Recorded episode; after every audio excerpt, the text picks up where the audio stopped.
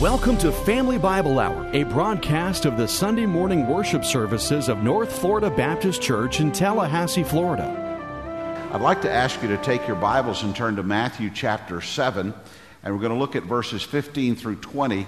And I, I, it's an unfortunate title for the message today, uh, but the title of it is Fraud. And I, I, I almost want to apologize, but we are in a series from the Sermon on the Mount, and you know, Uh, a, a man of God is to preach the whole counsel of God. And that means that you don't uh, just leave out stuff because it's unpleasant to, uh, to say, but you try to speak the truth in love. And so the title of the message today is, is Fraud. Let me ask a question. Start out like this. Are you somebody, I don't want you to raise your hand, but are you one of these people that it bothers you to put, uh, put on your seatbelt? Of course, it's the law in the state of Florida, in most states, I guess, maybe every state. The law tells you to buckle up, but sometimes people fake it. There was a New Zealander who took that to an extreme. The, the police had ticketed him thirty-two times over five years for failing to use his seatbelt. And this was costing him big money, but he just refused to buckle up. Finally, instead of obeying the law, the man decided that he was going to deceive Uh, the police. And so he made a fake seatbelt that would hang over his shoulder and make it appear that he was wearing a seatbelt when he actually wasn't wearing a seatbelt. And that trick worked for a while until he had a head-on collision. When he had the head-on collision, he was thrown forward into the steering wheel, and this New Zealander was killed. Discussing the accident, here's what the coroner said about the fake seatbelt. Though his car was fitted with seatbelts, an extra belt with a long strap had been knotted above the seatbelt on the driver's side, providing a belt to simply sit over the driver's shoulder and look like he was doing the right thing. The lesson is this, that oftentimes that which is fake is fatal. That which is not real is a real problem. And in today's segment from the Sermon on the Mount, and we've been in this series for some time now, and we'll be finishing very soon, Jesus warns about the fake, the fraud, and the false prophets. In verse fifteen, beware of false prophets who come to you in sheep's clothing, but inwardly are ravenous wolves. You will recognize them by their fruits. Are grapes gathered from thorn bushes or figs from thistles? So every healthy tree bears good fruit, but the diseased tree bears bad fruit. A healthy tree cannot bear bad fruit, nor can a diseased tree bear good fruit. Every tree that does not bear good fruit is cut down and thrown into the fire. Thus you will recognize them by their fruits. The first thing that we want to share with you is the importance of being alert. All of us should be alert at all times, especially in the spiritual aspect of lives. As we grow older, most of us see the world getting worse, and we wonder uh, what the world is going to be for our children, for our grandchildren, and so on. I have a, a five-year-old grandson and a grandson who's a year and a half. And I wonder what life is going to be for those grandsons when they are, say, my age or even in, in their twenties and thirties. And that concern is warranted because the world is getting meaner. This is a, a much meaner world today than, than when most of us grew up, most of us who are a little older grew up. That being said, it's not a recent phenomenon. It goes all the way back to the beginning of time when Adam and Eve were placed in the absolute best place and best setting imaginable, but they wanted more than was rightfully theirs. That being, that began a deterioration process that has continued through Jesus' day and is still evident in our world today. This is why Jesus offered this warning. Beware of false prophets who come into you in sheep's clothing, but inwardly are ravenous wolves. Now, there are two things that I want you to see about this uh, one verse of Scripture. First of all, I want you to see an unfortunate reality, and I really do mean that, a very unfortunate reality. One thing that no one wants to hear from a pastor, I, and, and as a pastor, I don't want to say it, and you don't want to hear it. You don't want to hear that other leaders may be false prophets, or that other leaders may be, spiritual leaders may be fakes or, or frauds. However, Jesus himself said, we've got to be warned about that. We've got to be careful about this very thing because they are out there. There are those who advocate something that simply isn't true. It's a hard reality to face. And it's the kind of reality, this is one of those you really have to speak the truth in love, or you come off as an unloving, mean, biting uh, uh, deliverer of the, the message. And that's not what, what any preacher should want to be. Notice when Jesus offered this warning after defining the difference between the, the broad and, and narrow path. Notice what he said. He gave the warning in verse fifteen, but in verses thirteen and fourteen he said this, "Enter by the narrow gate, for the gate is wide and the way is easy that leads to destruction, and those who enter by it are many. For the gate is narrow and the way is hard that leads to life, and those who find it are few." Now here's what Jesus is doing. He is he says those verses, then in verse fifteen he says, "Beware of false prophets." Now what he's uh, causing us to be aware of are those people who preach something that is other than the truth regarding how to get to heaven, how to get come into the presence of God. He's warning against those who who uh, advocate what, what sometimes we refer to as an easy believism. And by that I mean that it's the idea that God just takes everybody into heaven, or this good work or that good work uh, you get, it will get you there. Uh, I, my wife and I D V R a program called The First forty-eight, and uh, some of you have seen that. I think it's a History or a Discovery or something. And it's these these homicide officers, and they've got their best chance to be able to solve a murder is within the first forty-eight hours. And so it's kind of a, a following of them. And, and, you know, most of the murders that they're dealing with there have something to do with drugs. Most of them have something to do with drug dealers or people who are buying drugs or people who uh, cheat on a deal or, or something like that. And uh, we were watching one the other night, and at the close of the uh, program, and, and again, I'm not trying to be, be cynical here, but at the close of the program, the they showed a service uh, at the graveside a year after this person had died, and they were celebrating, or, a, at le- or they were celebrating at least on his birthday, and they had the family there, and you see this sometimes it's it's on a regular basis, and and they were talking about how this this um, young man was now in heaven looking on them, and how this young man was uh, was looking down on them, and and uh, and they were telling him in heaven. Now I don't know whether he went to heaven or hell, but but I, I will say this, that we have a tendency to think that everybody that we know and love, when they die, they go to heaven. And I think sometimes we have that tendency to believe that because we want to believe that everybody that we know and love, when they die, they go to heaven. But Jesus said, look, these people that preach this broad thing, this, these people that say, you know what, just anybody and everybody is going to go to heaven when they die. He, he goes on, he says, you should beware of, fa- of these false prophets. It's, it, it's a very sad thing. You don't have to be the leader of a cult to be a false prophet. You just offer a road that is not through the narrow path, not through the door, not through the truth or the life. If you offer any path that is other than Jesus Christ, that is a false path. Here's what Jesus said. This isn't Randy doctrine. This is Jesus doctrine in John chapter ten and verse nine.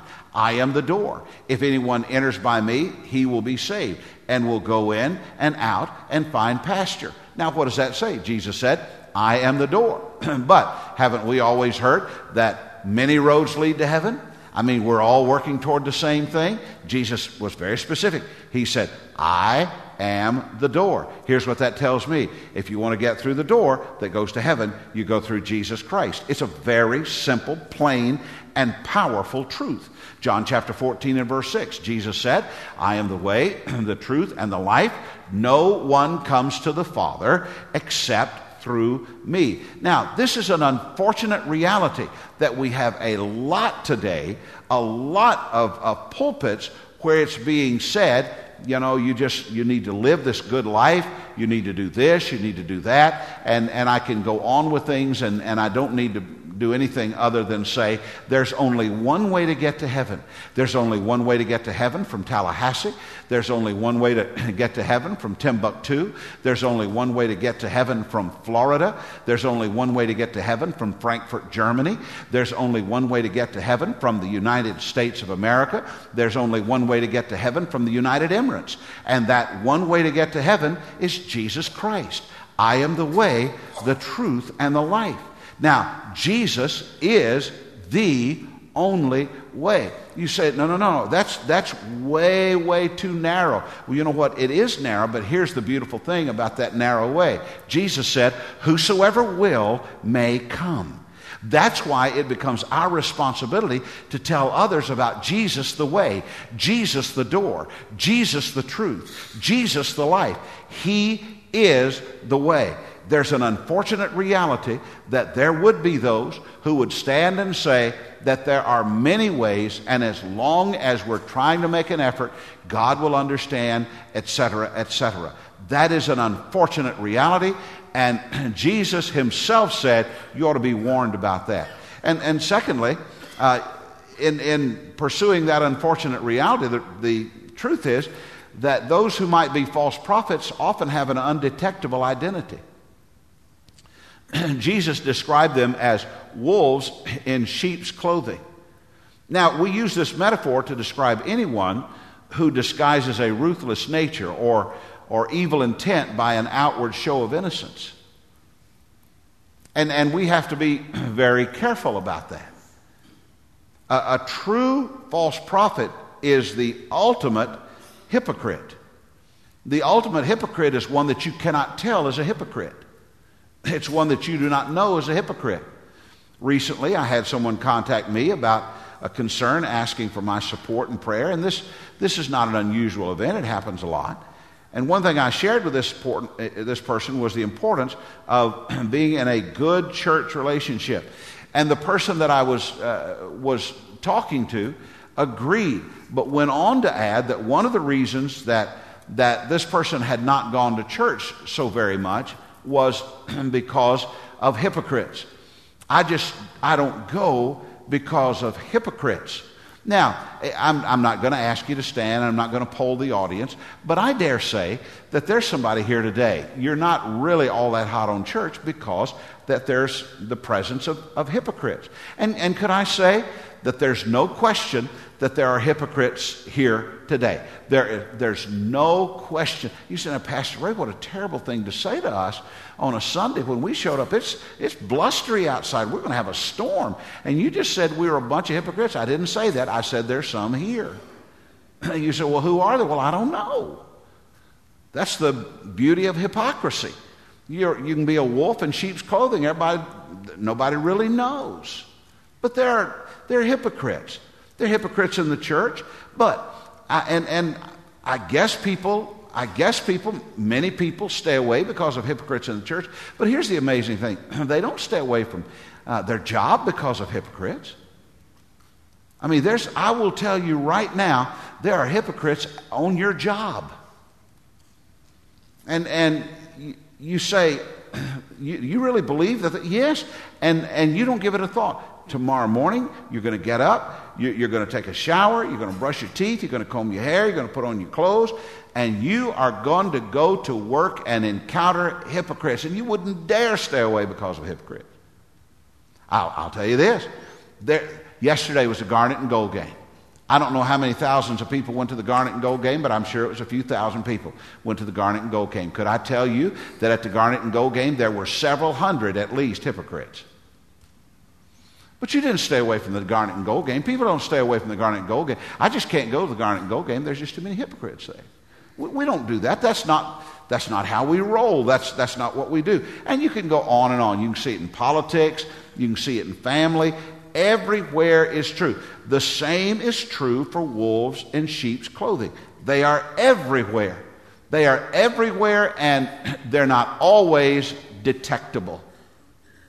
Uh, recently, Hugo Chavez died, uh, the, the ruler, dictator, whatever, of Venezuela. Here's the thing that I liked about Hugo Chavez. He was not a hypocrite. Now, that's the only thing that I liked about Hugo Chavez. But he was not a hypocrite. You knew who Hugo, Hugo Chavez was. You, you knew that Hugo Chavez, he was not a false prophet. He was just a bad person. He was openly evil. And while he was a problem, there are other predators not so easy to identify.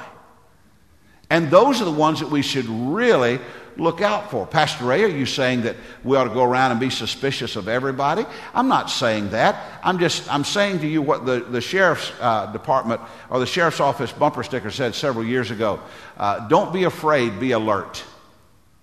And, and you should be alert to the fact that, and, and I'm very sorry to say it, but it's the truth. There are false prophets. The ones that Jesus warned about were in the religious world. And to most, they were undetectable. So not only must we be alert, we must be aware. Uh, I've already referenced what, uh, what the sheriff's uh, sticker said, be aware, not afraid. And that's not a bad admonition for our everyday lives. We simply just must be aware. We must be observant, not too head over heels about anything, just be uh, uh, observant and just really, really be careful. Here's what Jesus said. He said, you'll recognize them by their fruits. Are grapes gathered from thorn bushes or figs from thistles? This is so obvious. It is so obvious, but it is overlooked. There is a fruit born of our lives. And when we make the claims of Jesus Christ, that fruit should look like a fruit that would be born in a Christian's life. It ought to sound like fruit that would come from a Christian. You ever get in a conversation and you say, man, this is taking a turn that I don't like. This is making me uncomfortable. And maybe you're talking to another believer and, and you think to yourself, this is not fruit being born out of a Christian's mouth. This is not fruit, and I'm not saying that you should say you're lost and going to hell, but I, I'm just trying really for us to examine ourselves and make sure that we're bearing the kind of fruit that should come from us. And spiritual leaders are no different, including yours truly, including me.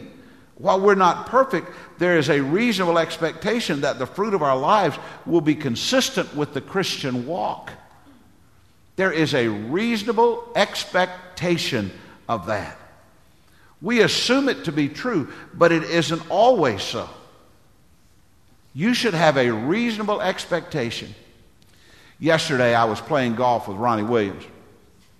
And uh, we, uh, they had a tournament where we play golf, so we had to play, uh, and there's three nines where we play, so we had to play, we play at Kalarn, so we had to play the East twice, which is okay. I, I, I didn't mind that. It's, it's good practice and so on. So we, we were playing the East twice, and there were there was a foursome in front of us, and, and it was uh, two husbands and wives, and they were a little older. They were all playing from the forward tees, and that's that's a good thing, and, and no no issue with that whatsoever. And uh, we reached a point where that they said, hey, we're going to uh, hit and then let you play through. Now, I want to say this to you. If you, how many of you play or have played golf? Would you raise your hand? You play or have played golf? Playing through is a curse. It is a curse. Here's what that means. They're all going to watch you hit. They're going to stand there like this, and they're going to watch you hit. And, and so it was a long par three, and actually it was about two hundred yards to the hole. I mean, it was a it was a long par three, and it was uphill, and oh man, and I'm and I and I Ronnie will tell you I always mess that up, I always do, and so I uh, got up to hit, and I thought I might as well get this over with. If they're going to laugh, they laugh. So I hit it, and I'm telling you, that thing went up. And it landed on the deck. I was dancing, baby. I was on the putting green. I couldn't believe it. And I said, wow. And I, uh, the guy sitting in the cart, old guy sitting in the cart, he said, Obviously, y'all are playing for money. And I said, oh no, I'm the preacher. I'm not playing for money. And the lady said, we know who you are.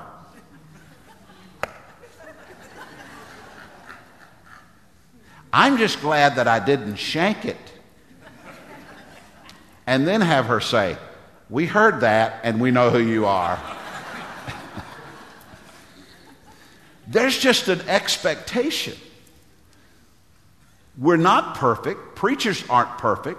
Christians aren't perfect. We're forgiven. But there's an expectation that we should be about some kind of an effort to try and be what we should be. We assume that, that, uh, uh, we assume that people are living out the life that they should live, but we should be aware and understand that the fruit of the tree reveals the tree. Take this message, this Sermon on the Mount as a, as a whole, and you realize that we're to be careful about judging others, but on occasion we are called on to judge. And so what this passage is telling us today is that we should be alert, we should be aware, and the third thing is we should be advised. And so how do we navigate our lives to be aware of, of the fraud, and even more importantly, not becoming one ourselves? I don't want to be a fraud, do you? I don't want to be a fraud. I, I want to be the real thing. Well, here's what we have to see. First of all, we have to see that we have some choices.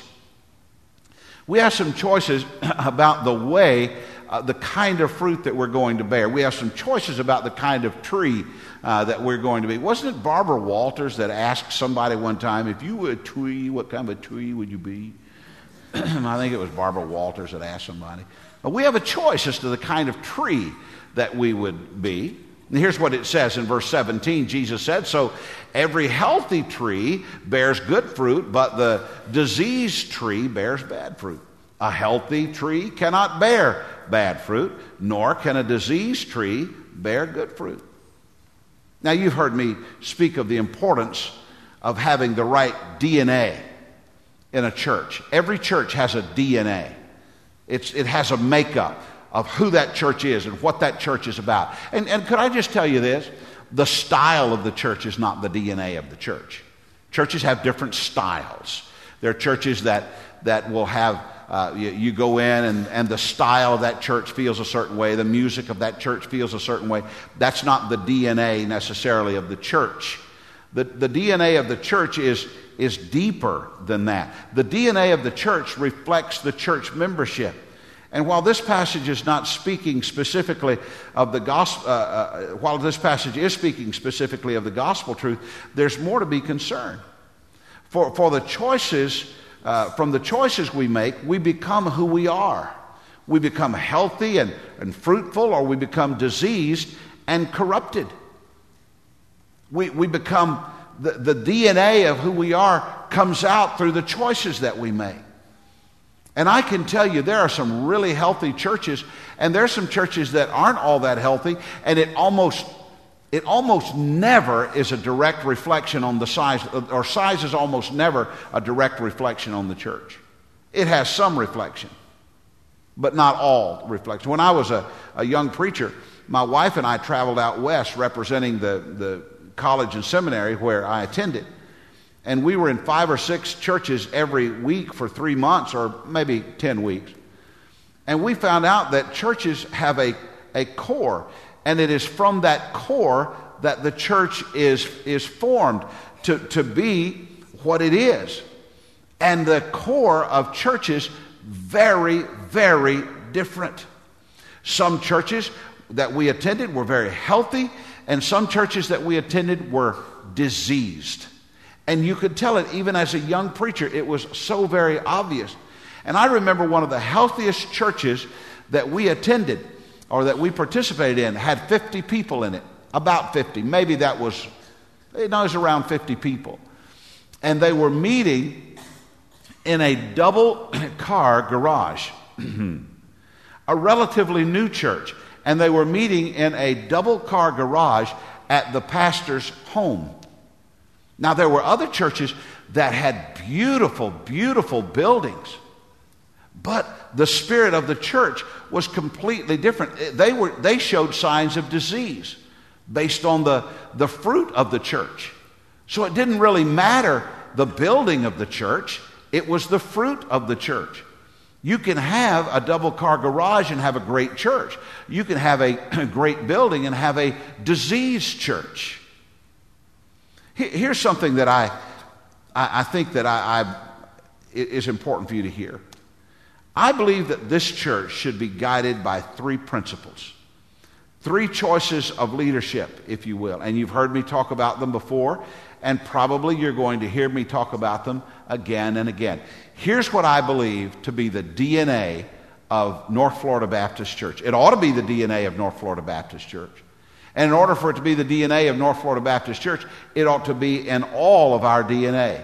There's three words: truth, love, and worship. Now, different people are, uh, are drawn to different aspects of that, but we all ought to have every aspect of that in our lives. For instance, there are some who are really drawn to the truth. And, and they love the preaching of the truth. And I, I think that everybody should love the preaching of the truth. I believe that, that we should see that Jesus is the truth and that his book is the truth and that the Bible ought to be preached. And what I'm preaching today is, is what's often referred to as an expository uh, message. It's a revealing of God's truth from his word to you. I believe that we all should embrace the truth, but some of you love the truth a lot. And you are really, you're really drawn to it. Others, others are really drawn to the loving aspect of the church.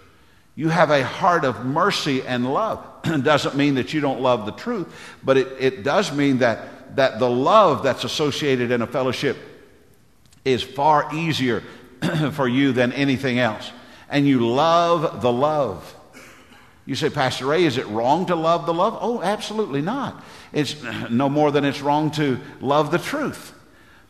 But sometimes being loving is more work for, say, a member that's just really drawn to the truth. Not that members who are drawn to the truth aren't loving, but you understand what I'm saying.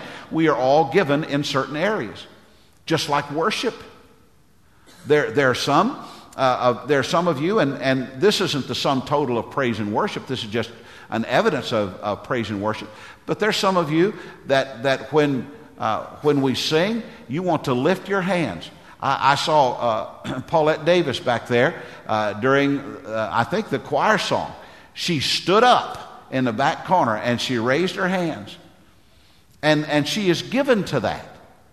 And that's, that is perfectly fine, and we ought to be about worship. Everything that we do should be about worship. In, in a few minutes at the end of the service, we're going to receive our tithes and offerings. This is, is the tithe that, that uh, I will be placing in today. This is an act of worship from, from me to the Lord. This, this isn't a hard obligation. This is an act of worship. This is a way that, that we worship. That should be in the D N A of this church. And some people really have a heart of worship. Your worship may manifest itself slightly different from somebody else, but, but you have a heart of worship. Now, staying with truth, love, and worship helps us be true to the spirit and the message of Jesus Christ. It is the matter of truth that Jesus is addressing in this warning against fraudulent prophets. Now, we want to say it with love, and we want to worship the Lord, but it is the truth that he's speaking. The most basic and solid truth is that there is a God who loves us and sent his son Jesus Christ to be the reconciliation for our sins. And any message that doesn't start there cannot get to the right place at the end. If we don't start with the understanding that Jesus is the way, the truth, and the life, you can't get to the right place. In our spiritual lives, we attend church, we have fellowship with other believers, we read books, and we attend Bible studies, all for the intended purpose of building us up in the body and instilling in us the truth. And then we take that truth and we live out the love of God and we worship the Lord in spirit and in truth, the Bible says. If the fruit is not consistent with the truth, then we must move from the fellowship or the Bible study and put the book down and seek sound doctrine. If you read, if you're reading something, and I, I really believe this, if you're reading something to try and uh, devotionalize your soul, to try and build you up in, in your faith, and this something is not the truth, and you know that it doesn't ring the truth, don't read that or read it with a different light. Because we are about the truth. Jesus says, this is the truth. I'm telling you the truth. You've got to beware of false prophets. So, this corrupt doctrine and bitter fruit leads to bad consequences. Sometimes we make choices that lead us to bad consequences. Verse nineteen, every tree that does not bear good fruit is cut down and thrown into the fire. It is really, really important that we understand and, and have an appreciation for the consequences of listening to or even propagating false doctrine. It's not a light thing. If you get anything out of this message today, get this. It is not true that we're all working for the same place or that all roads lead to heaven. This is what Jesus is specifically addressing. There is such a thing as a diseased tree that puts forth diseased fruit, and the only thing you can do with the diseased tree is cut it out. At the side of my house, hiding the electric meter, was a, a holly that's twenty years old. And I noticed that it was looking bare around the bottom, and, and that bareness was getting progressively worse, and it was coming up from the bottom. It used to be full all the way to the bottom, and it was getting, getting bare at the, at the bottom.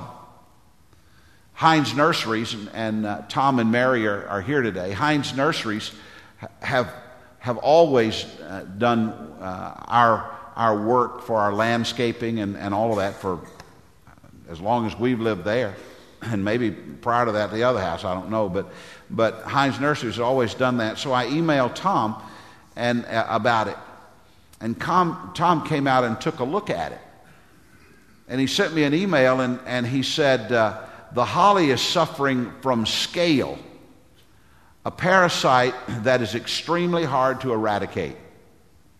The chemicals are very strong, and it must be treated uh, systema- uh, systemically, drawn in through the root system. The scale eventually uh, suck the chemical through the leaves and die. The problem with scale is it's just about impossible to get one hundred percent kill. And your shrub is so infested that it's best to remove it and burn the whole thing before the scale spreads. I looked at that thing, Tom, and I said, wow. He's going to pull this thing out, and he's going to burn it all, because otherwise I'm going to get scale all down the side of my house. I started checking myself for scale. I was, I, you know... I mean, I don't want to go to the doctor and say, the only thing we can do is burn you, buddy. I, I didn't want that. So Heinz Nurseries came out, and they they took it out of the ground, and they planted and, and, and completely out of the ground, and they took it off, and I assume they burned it, or it's in the pile to be burned, and, and they they put a completely different kind of, of shrub in there. The, the only thing that that could be done with that is to remove, because leaving it there was going to continue to destroy the rest of my landscaping. This is exactly what Jesus is saying should be done with false prophets. In particular, he was targeting the Pharisees, who were teaching works, salvation, and legalism. And his remedy for them was to get rid of them. In fact, that's a lot of the strategy of the New Testament when it comes to those who would deceive or disrupt or corrupt the fellowship. A lot of times, the, the New Testament says the best thing to do is to get away from that influence. Romans sixteen, seventeen. I appeal to you, brothers, to watch out for those who cause divisions and create obstacles contrary to the doctrine that you have been taught, and avoid them. Second Timothy three and verse five, having the appearance of godliness but denying its power, avoid such people. Titus three ten, as for a person who stirs up division, after warning him once and then twice, have nothing more to do with him. When it comes to, to many important matters of life, especially the spiritual life, there has to be clarity. You have to understand who's talking to you. Verse twenty is the last verse of our text. Thus you will recognize them by their fruits. Look, here's what happens. False prophets who teach false doctrine produce a false righteousness. Th- their fruit, that is the result of their ministry, is fault and, false and does not last. You say, well, now, Pastor Ray, are you saying that if, if I got saved uh, in, in a place and we found out later this guy was a, a false prophet, that I'm not really saved? Let me, let me say something to you. You are saved by grace through faith. And and the truth is, you can get you can look at a, a billboard on the side of the road, and the Holy Spirit of God can convict you, and you can go to Jesus Christ and get saved. I'm just saying you have to be aware of those that are putting out the wrong fruit. They magnify themselves, not Jesus, and their purpose is to exploit people, not to edify people. The person who believes false doctrine or who follows a false prophet will never experience a changed life. And unfortunately, some people do not realize this until it's too late. Someone said, man will believe any ism so long as it promises him that there is no hell and that he doesn't have to confront the resurrected Christ. I want to close this message with a call to clarity. I would like to ask you to look inside your soul and see what you're believing in for eternal life. If you're believing that because you're a good person, the good will be weighed against the bad and you will go to heaven at the end of this life, I plead with you to look inside of your soul and to hear these words from Jesus. You must be born again. If you're looking at a church membership, whether it's here or somewhere else, and you say, well, I've been a member of the church for this length of time. I've always been a member of the church. You've got to look inside yourself and say, there is nothing about church membership that guarantees heaven.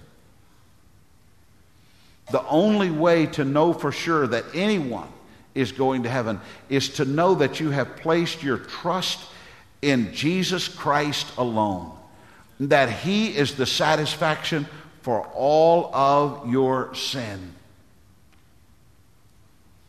Now, there may be someone here today who is struggling with that very thing. And you're saying to yourself, you know, every time I hear this, it bothers me. Every time I hear this, it gets inside of me. I'm concerned about it. I know that I've got Christian friends and I know that I go to church and so forth, but I don't really know that my sins have been forgiven. I don't know that I've been born again. And I guess my question is this: why would anyone, for the sake of anything, pride or fear or embarrassment or whatever, fail to come to Jesus Christ? I'm asking you today in hopes that if you are not truly certain that you've been born again, the genuine article, that you will come to Jesus Christ today.